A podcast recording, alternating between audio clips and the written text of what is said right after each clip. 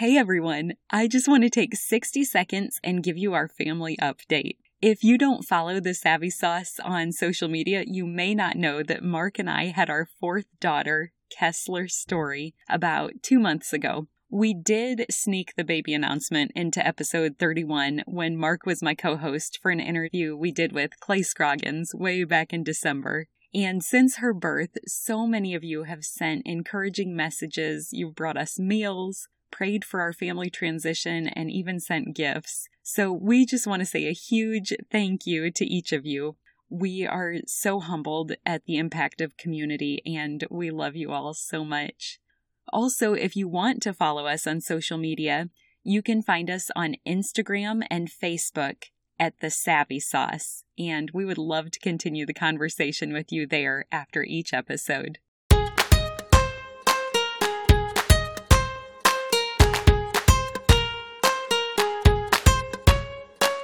Welcome to the Savvy Sauce, where we have practical chats for intentional living. I'm your host, Laura Dugger, and I'm so glad you're here.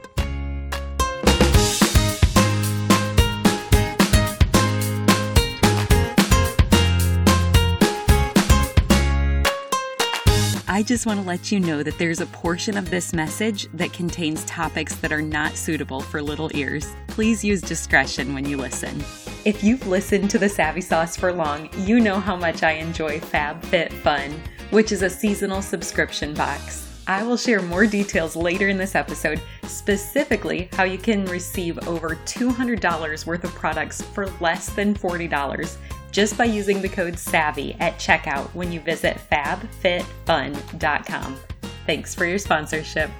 Author and speaker Jill Savage joins us today to articulate how we can enjoy the richness of relationships with our friends, our children, and our spouse. She will also share more about her own personal story, including the things that she's so thankful she did as a young wife and mom that have paid great dividends now as an empty nester who is happily married. You don't want to miss all these practical and fun life applications. Here's our chat. Welcome to the Savvy Sauce, Jill. Well, thank you. It's good to be with you. Well, I know that we're going to cover so many topics today, but will you start us off by telling us a bit more about your family and your ministry? Absolutely. I am a mother of five and I am Nana to three. And uh, we live in Normal, Illinois. And we have a lot of fun with that name. You know, our kids went to normal schools. We go to a normal church. And honestly, my life work is about helping people know what is normal in motherhood, in marriage, in life, and for us to learn to accept what is normal and um, learn how to embrace the imperfect in our life. So I have a real heartbeat, particularly for moms and marriages. Um, my kids are all grown, and uh, the youngest is 23, and the oldest is 34. So uh, they are all young adults. My husband and I are empty nesters. In fact, I have a new book coming out called Empty Nest Full Life. So I'm really excited about that as well. Bottom line, I minister to moms and marriages. I led the ministry Hearts at Home for 24 years, um, which was an organization that encouraged moms. And then for the last couple of years, my husband and I have launched what we call Jam Savage Ministries, which stands for Jill and Mark Savage Ministries. We do marriage coaching, marriage retreats. I speak at women's events and do a lot of ministry online through the blog and just absolutely love bringing hope and help to moms and marriages. Well, your bio is remarkable, and you've spoken to so many audiences. And I know that one of your popular topics is living with less so your family has more. Will you elaborate on that vision? Yeah, Living with Less was one of my favorite books. It's no longer in print, but there's lots of used copies out there. and it's in the uh, library system as well. But the concept of living with less, your family has more, is that we can live with less stress, less activities, and less money than what is culturally acceptable. And bottom line, living with less so your family has more is about standing up to adult peer pressure. And whether we realize it or not, whether we label it that or not, the truth is we all deal with peer pressure in some way, shape, or form. And so that's really what living with less so your family has more is about is learning to do the right thing for your family regardless of whether it's the popular thing that others are doing. And where do you see our culture having abundant excess currently? And what is actually limiting that we might be unaware of? Well, I think that as moms, as parents, we want to give our kids the best. So we want to give them every opportunity. We want to, you know, make sure that they are able to try all the sports and that they have music lessons and all of that, which is important and it's valuable. And our kids do need to find out where their talents lie and have the opportunity to try things. But I think that sometimes what we miss is that sometimes they need time with us, not just time when we are going back and forth to activities. They need white space in their life. You know, in the same way that we can read a book because of the white space around the edges on the margin and behind the words, we need white space in our life. And oftentimes we are just filling, filling, filling our kids' schedules and our own schedules. And that may not actually be what they need. And so we can live with less activities so we can enjoy more quality time. And we can live with less money so that we can enjoy maybe a simpler home environment, one where maybe one parent is at home and one is working. So sometimes we are only thinking about the things that bring more by doing more. And what we have to realize is when we actually slow down, pare down, we can actually experience more. And sometimes that more is a more in our soul. And that's really what we need to experience as well as our kids. I just think it's fascinating to hear you talk about this because we're hearing so much about the minimalist movement. And do you have any personal stories of how your family executed this idea? Well, you know, one thing, for instance, when our kids were growing up, we didn't have cable television. I mean, a lot of people did, but we didn't. And it came down to money. Uh, we were a one income family. My husband was working full time. I was a stay at home mom. And there were things we wanted to do. Each of our kids could only do one activity. You know, did they want to do more than that? Sure, they did. But when we looked at it and we said, all right, there is the possibility of you being able to do all these activities. There's the possibility of us having cable television, you name it, whatever else we wanted. But in order to do that, I have to go to work. I have to work outside the home. And so when we look at what that will cost us, is that in line with our values? And it wasn't. We had to look at it and go, no, that's not, not a trade off we want to make. Every family has to decide what's right for them. We could make it in this world on one income. And you know, I love one time I will never forget this, and it was an article in our local newspaper, and they asked this question. They said, "Is it really about the high cost of living, or is it about the high cost of the way we choose to live?"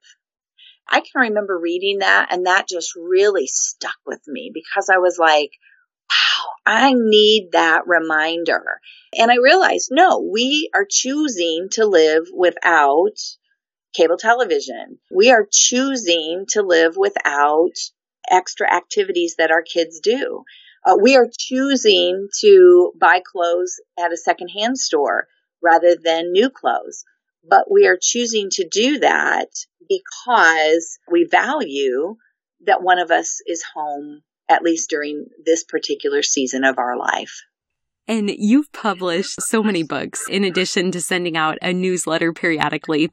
But in one of those newsletters, I remember you wrote that the typical mom has about 17 minutes a day to herself. And I think you're very accurate. So it leads me into another question. Why are you so passionate to help women understand that taking care of themselves is actually taking care of their family? I'll tell you what, anything that I'm passionate about is because of my own journey in that area. And, you know, in the beginning, when my husband and I got married for us, the stick turned blue at 11 months. And so we obviously had a baby nine months later. So we hadn't even been married two years before we began our family. And of course, what every mom does, you throw yourself into this. And I found myself feeling very overwhelmed with life. I was also going to school full time at the time. I had this new little baby, really was somewhat newly married. And I really didn't take care of myself. And I found that I was, for a lack of a better word, but, you know, or a better description, I was broken down on the side of the road and somebody had to rescue me. And I knew that this was not healthy. I had to figure out something different. And so I began to really explore first, what is my fuel? What fills me up? And honestly, that is as different as every mom out there has a different kind of fuel. And what fuels one mom, it may not fuel her best friend. So we have to know ourselves and identify what our fuel is. As I began to identify that, then I began to realize that I needed to pull up to the filling station on a regular basis. And that when I did that, yes, it might take time away from my kids. I might need time alone. But when I did that, I was actually able to be a better mom, to be a better wife. And so I was then serving my family out of the fullness of my tank instead of trying to serve them on an empty tank. And so that's why I'm so passionate about encouraging moms to identify their fuel and then to be intentional about pulling up to that filling station and to recognize that when you do that, it's not selfish. Self care is not selfish. It is really a part of your job description of taking care of your family and taking care of your marriage. You first have to take care of yourself so you have something to give to them. How do we know then if we're not getting enough self care or if we're getting too much? Or do you even think that's possible to get too much? I suppose it's possible. I haven't met very many moms who have too much self care. and I've been in mom ministry for uh, almost 30 years now, so I think I would have met a few along the way. But I think that the first place that we have to look is how are we handling the everyday stuff of life? When milk gets spilled, are we losing it? Or I like to say, are we reacting or are we responding? are we reacting in anger and maybe shame and raised voice? Or are we responding in grace, in kindness, in sensitivity and compassion? And when we pay attention to our reactions, it's a clue because the reason we react is most often because our own tank is empty and we just literally have no gas in the gas tank to handle what just happened. And as you and I both know, anything that we deal with with kids, it is just a constant need to respond. And so I think the first place that we need to recognize, and maybe we have a, a red flag that goes up if our responses are more reactions and uh, we're not happy with who we are in those unexpected moments of motherhood, which there are dozens a day, then that's a clue that we need to be a little bit more intentional about self care. And do you have any ideas for true self care? So I think the first thing with self care is spiritually, we have to make sure we're filling our tank. That we are being intentional about connecting to the God who created us and who designed us to do motherhood with Him. I think that is something we all need. The second part of self care is we need to know what is our own personal temperament. And I would start with extrovert, introvert, because an extrovert is refueled by being with people. An introvert is refueled by being alone. And so you need to know which one are you and therefore what fuel do you need? So I didn't understand the introvert extrovert thing for many years. In fact, I thought I was an extrovert. I have pretty good people skills. I'm fine being with people, but I crave being alone. And here I was, a mom of five children, five kids. You're hardly ever alone. I remember when the number four came along, we adopted number five. So this was when number four was a infant. And I remember my husband coming home from work one day. And so, as you can imagine, you know, you, hit number four, you hit number three, and you're outnumbered. And so here's number four, and we're double outnumbered. And I remember saying to my husband, and I was desperate. I said, I want to cut a deal with you. And he was like, A deal? What are you talking about? And I'm like, When you get home from work, I need 30 minutes, 30 minutes in the bedroom by myself. And he was like, Okay. I said, I don't know what it is. I just feel like I need a break.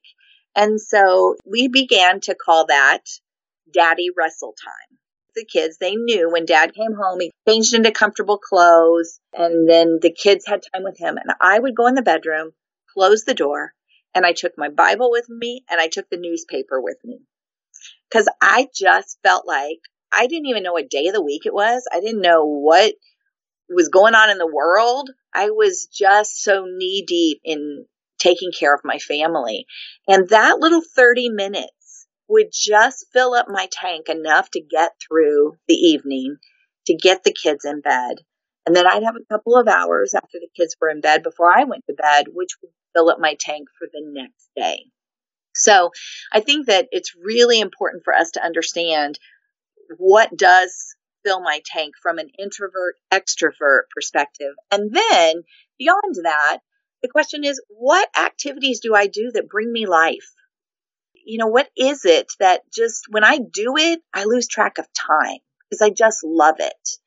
And that may take a little longer for someone to figure out.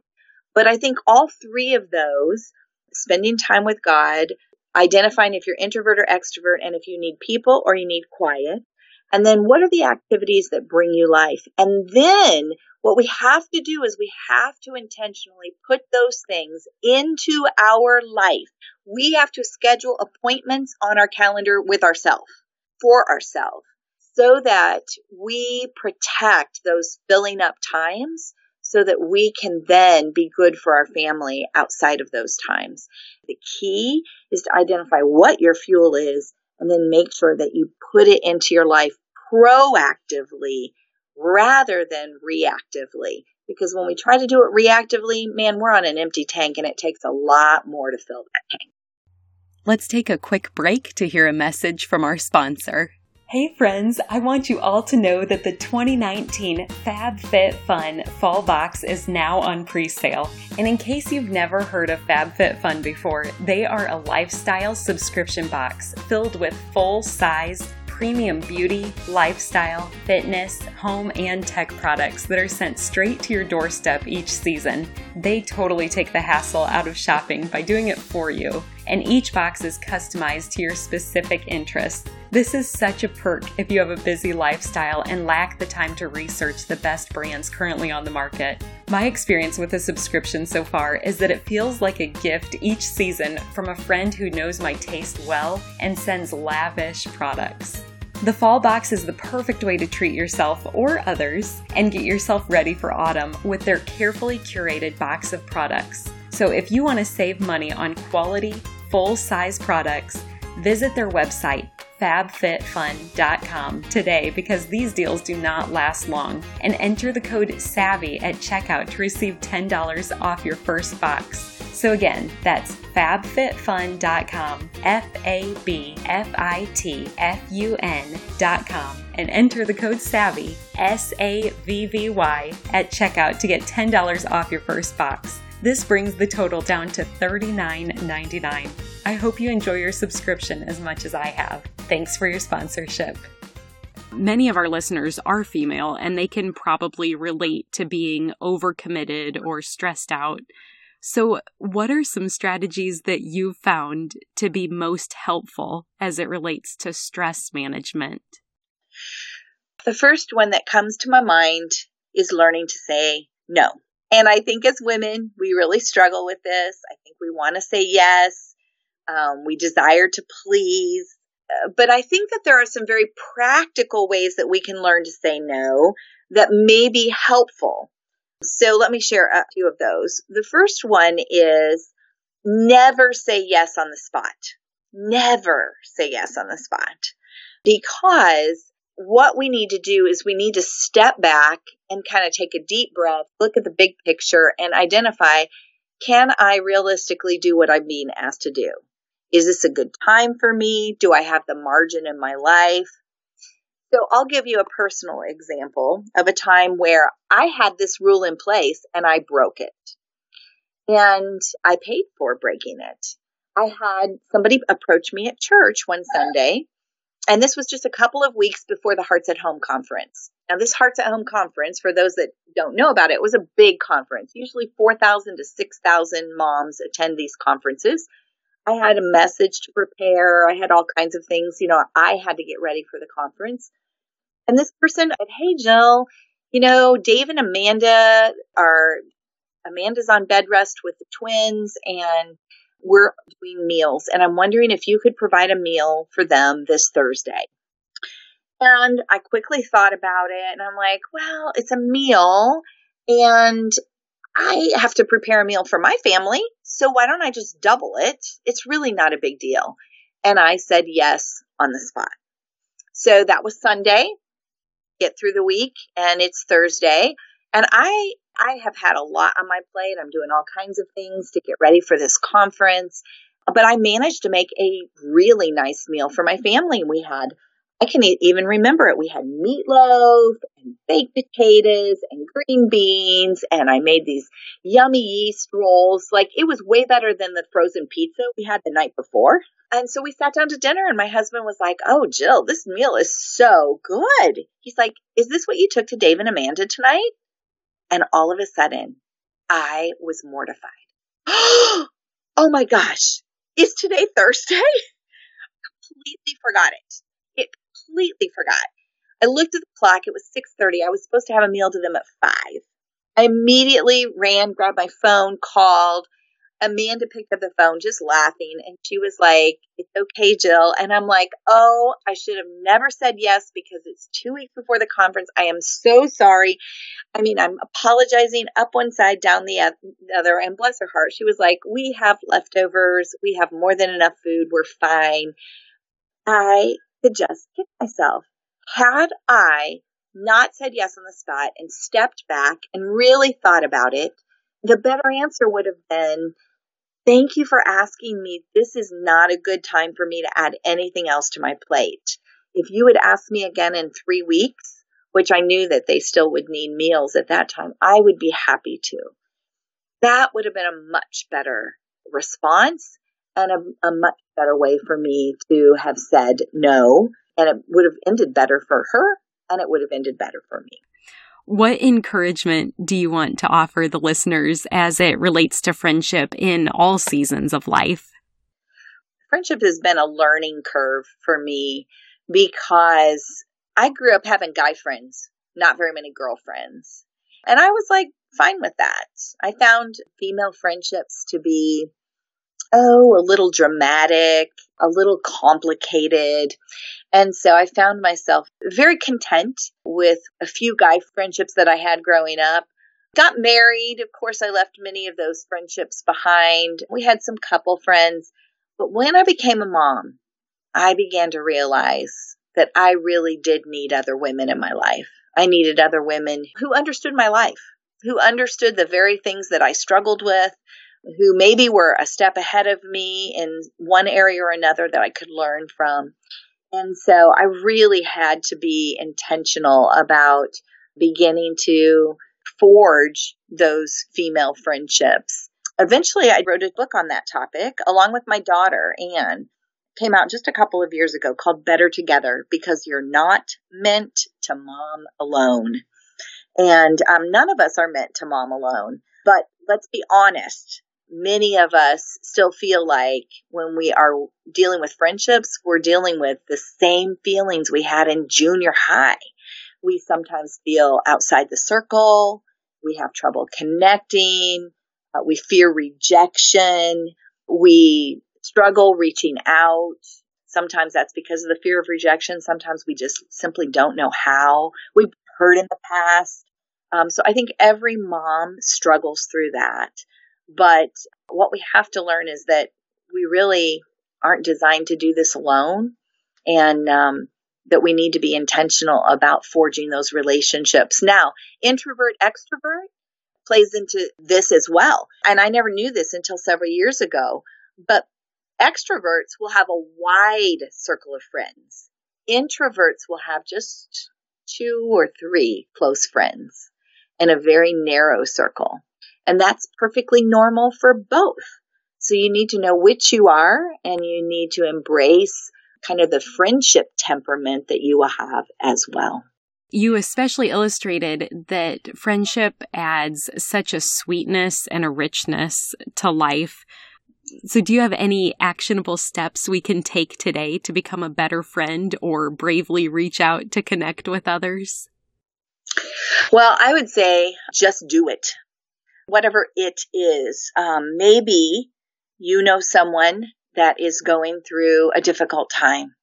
You know, maybe it's a neighbor, maybe it's somebody in your mom's group, maybe it's somebody at work. What is one thing that would just lighten their load? Just do it. Maybe it's your, you need to build your friendship circle. Maybe your friends have moved away. Maybe you've always struggled in this area and it's time for you to pick up the phone and literally say, Hey, would you like to meet for coffee? Just do it. Just do it. And yes, are you going to have to find courage to do this? Are you going to have to push through fear, push through rejection? Yes, you might have to. But, you know, in the past eight years, I have walked through breast cancer. I have walked through my husband's infidelity and leaving, eventually coming home and us restoring our marriage. But that was a really dark season. I have walked through a son with severe mental health issues and several suicide attempts. And in all three of those life shattering situations, it was the women who just simply did it that made all the difference in the world. They didn't ask me what I needed.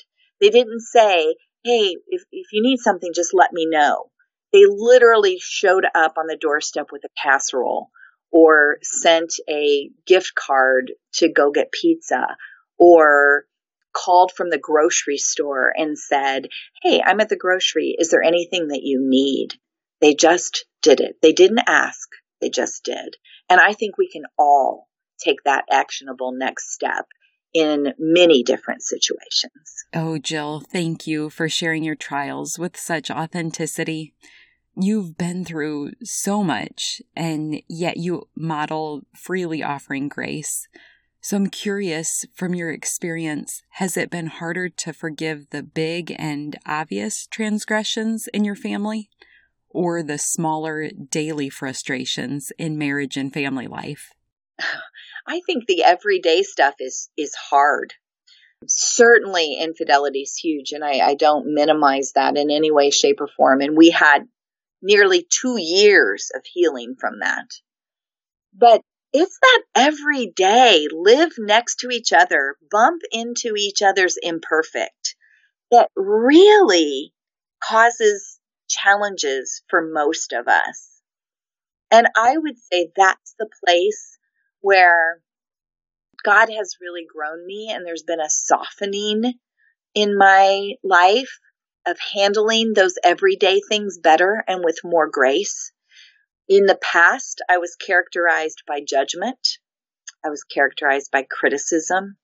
I was characterized by maybe a tone of voice that said a million words that I would never say, but my tone said. And most of that kind of stuff comes out in just the everyday stuff of life. Not the big things, but the little things that grate against each other all the time. And so I think that while it was really difficult in the big place, and it certainly took a lot of hard work, I think where most of us struggle is just the daily, imperfect stuff of life that we deal with all the time. And I think the more we can learn to respond in a kind, grace filled, compassionate way, the better our relationships will be. Hi, friends. You've heard us request that you take a moment to rate and review us on iTunes, and I just want to give you a quick explanation of why that is so important. If you have enjoyed the content this far on the Savvy Sauce, this is just a simple way you can express your gratitude. Because when you give us a five star rating and written review, it helps us gain more listeners, which in turn leads to better guests and more sponsors who make the future of the Savvy Sauce possible. Thank you for taking a moment to help us out so that we can all grow together. All of your books have so much to say about grace, and I'd love to zero in on one topic specifically. How do you recommend that we give grace to our family, even if it's hard or we believe they don't deserve it? You know, the only way we can give grace is if we receive grace. And we receive grace from God who gives it freely. We can't earn it, it is a free gift. And grace is when we get mercy instead of punishment.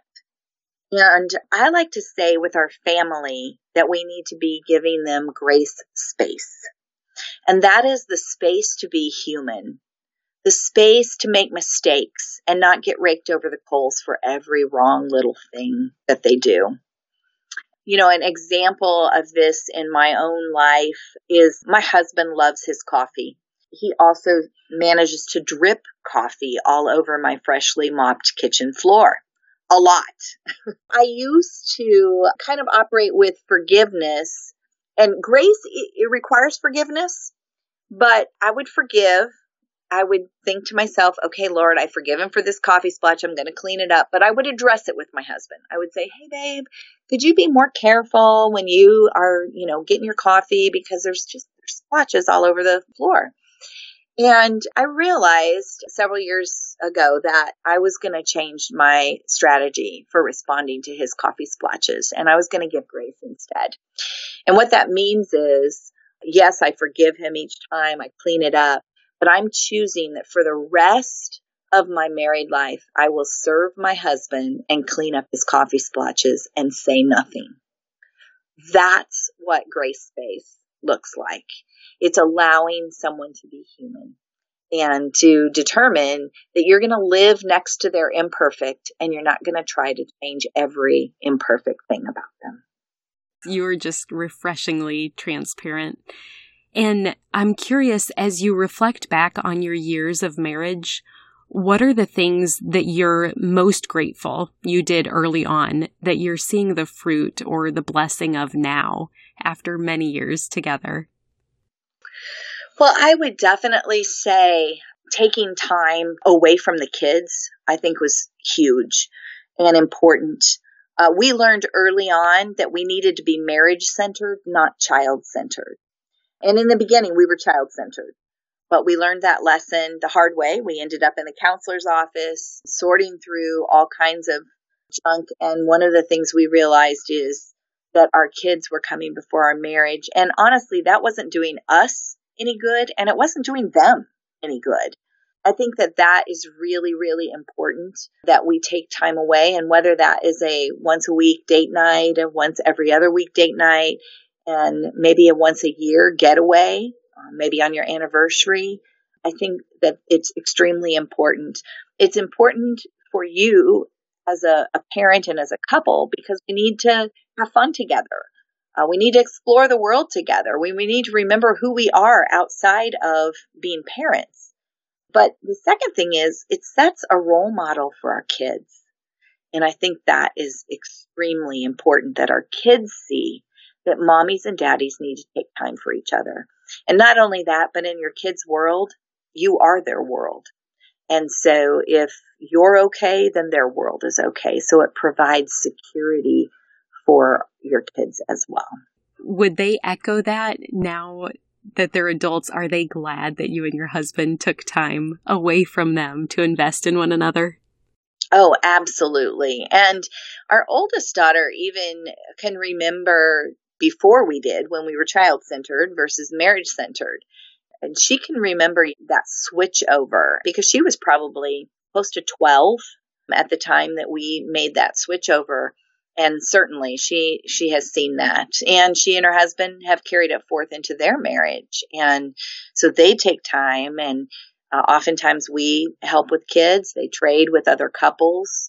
They find a sitter. They i mean they use all kinds of strategies for childcare to make sure that they get some time with each other when you're in the middle of parenting you may be blinded that your family is actually very child centered.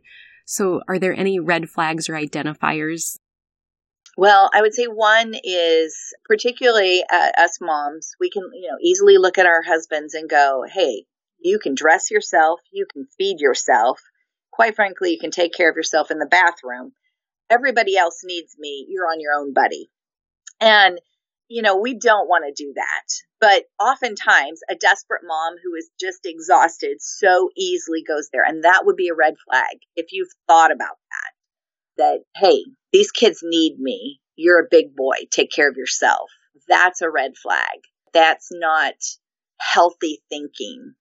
And another red flag would be, you know, I don't want to leave the kids, being fearful of actually leaving the kids because really you're putting your kids before uh, your marriage. And in order to have time for just the two of you, you have to be willing to leave them. Of course, when they're little and they're nursing or, you know, something like that, you may have to, you may have shorter date nights, but they're still very important to have. So I think a lot of times it comes down to the thinking that we have Sometimes it can even be about physical intimacy in marriage. Like if it's just one more thing on the to do list, that is a clue, A, that you probably need some refueling self care time.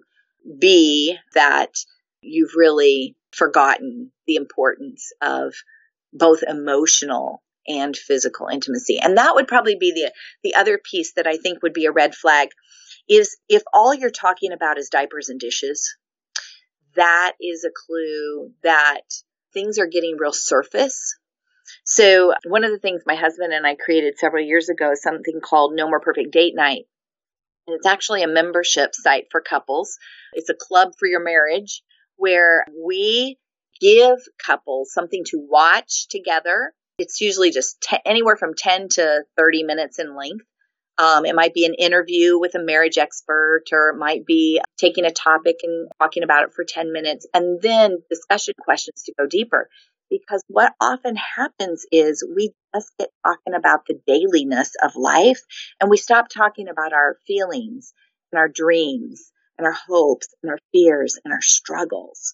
And so we need to keep that going even when life becomes very daily, because that is what human connection is all about. Do you have any practical strategies that you implemented to keep your marriage a higher priority than your parenting? Well, definitely. I think date night was sacred. We did not have family around and we didn't have money to hire a sitter. So the only thing we could do is find other couples to trade with. And so, like, we would trade every Friday night. There was one couple we traded with, and our date nights would go from Friday night to Saturday at noon. So it included an overnight. And so it, it was making those sacred and, and saying nothing unless, you know, there's some, some requirement for your job or some, somebody sick or something like that. Friday nights were sacred. And we either were watching our friends' kids which honestly gave us great time because our kids played well together, even if their kids were at our house, or our kids were at their house and we were having time, just the two of us. So I would say that was a huge piece. And then asking each other questions that went deeper than how was your day? Um, we might say, how can I pray for you? What was the best thing that happened today? What was the hardest thing that happened today? those require just a little bit deeper conversation and they help us stay connected to what's happening in each of our individual worlds. And when we started asking questions like that, it really began to make a difference for us in the depth of our relationship. Will you give us an overview of some of the resources that you've published and then direct listeners where they can connect with you online? Absolutely. The best place to connect with me online is at jillsavage.org. That's where you're going to find my blog. It's where you're going to find my books. The books that we talked about today, Living with Less so your family has more. We got into a little bit of the No More Perfect Moms book and the No More Perfect Marriages book um, that we have as well. And if couples are looking to take date night to a new level or to take their marriage to a new place and deepen their conversations, we encourage them to become a No More Perfect Date Night member. And if somebody is listening to this, we'll even offer a special just for you, uh, your listeners, if they uh, use the coupon code seminar, and that would be S E M I N A R, they can get $5 off a month for No More Perfect Date Night. And so uh, we would love to have them. They can go to nomoreperfectdatenight.com to learn more about that. If registration is closed for date night, have them connect with me through um, my website and we will make sure that they get in. We will link to all of those websites and resources in the show notes. And our listeners know that we're called the Savvy Sauce because savvy is synonymous with practical knowledge or discernment. And so, Jill, I have one final question for you today. What is your savvy sauce? Uh, I was thinking about it as it relates to friendship. When we were talking about friendship, and it is a, a phrase that I say to myself all the time when I am tempted to compare, feel less than, or in some case, we feel better than if we see somebody that doesn't look like they've got their act together. But it is um, the phrase, she has a backstory I don't know. And whether it's the woman standing in front of you in the checkout line at the grocery store, or a mom that you're looking at across the room at your child's school, or somebody that you see at church every Sunday, uh, we don't know their stuff. We don't know what they're carrying. And I think it's fair to say that all of us are hurting in some way, shape, or form in some part of our life much of the time. Eh, you know, I, I once heard somebody say that 95% of life is hard. If you're in that 5%, great, enjoy it. But 95% is hard. When I say that to myself, she has a backstory. I don't know. It pulls me back from the ledge of comparison and plants me on the firm foundation of reality. And that is a gift I give to myself. It's a gift I give to others as well. Jill, thank you so much for being vulnerable. Your humility just has a way of pointing us back to God, who is the author and perfecter of our faith. So thank you very much for joining us today. Thanks for having me. One more thing before you go. Have you heard the term gospel before? It simply means good news, and I want to share the best news with you. But it starts with the bad news. Every single one of us were born sinners, and God is perfect and holy, so he cannot be in the presence of sin. Therefore, we're separated from him.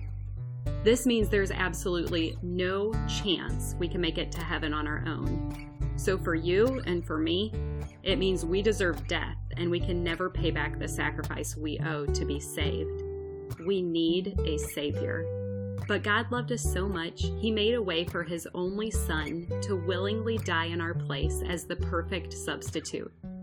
This gives us hope of life forever in right relationship with Him. That is good news. Jesus lived the perfect life we could never live and died in our place for our sin.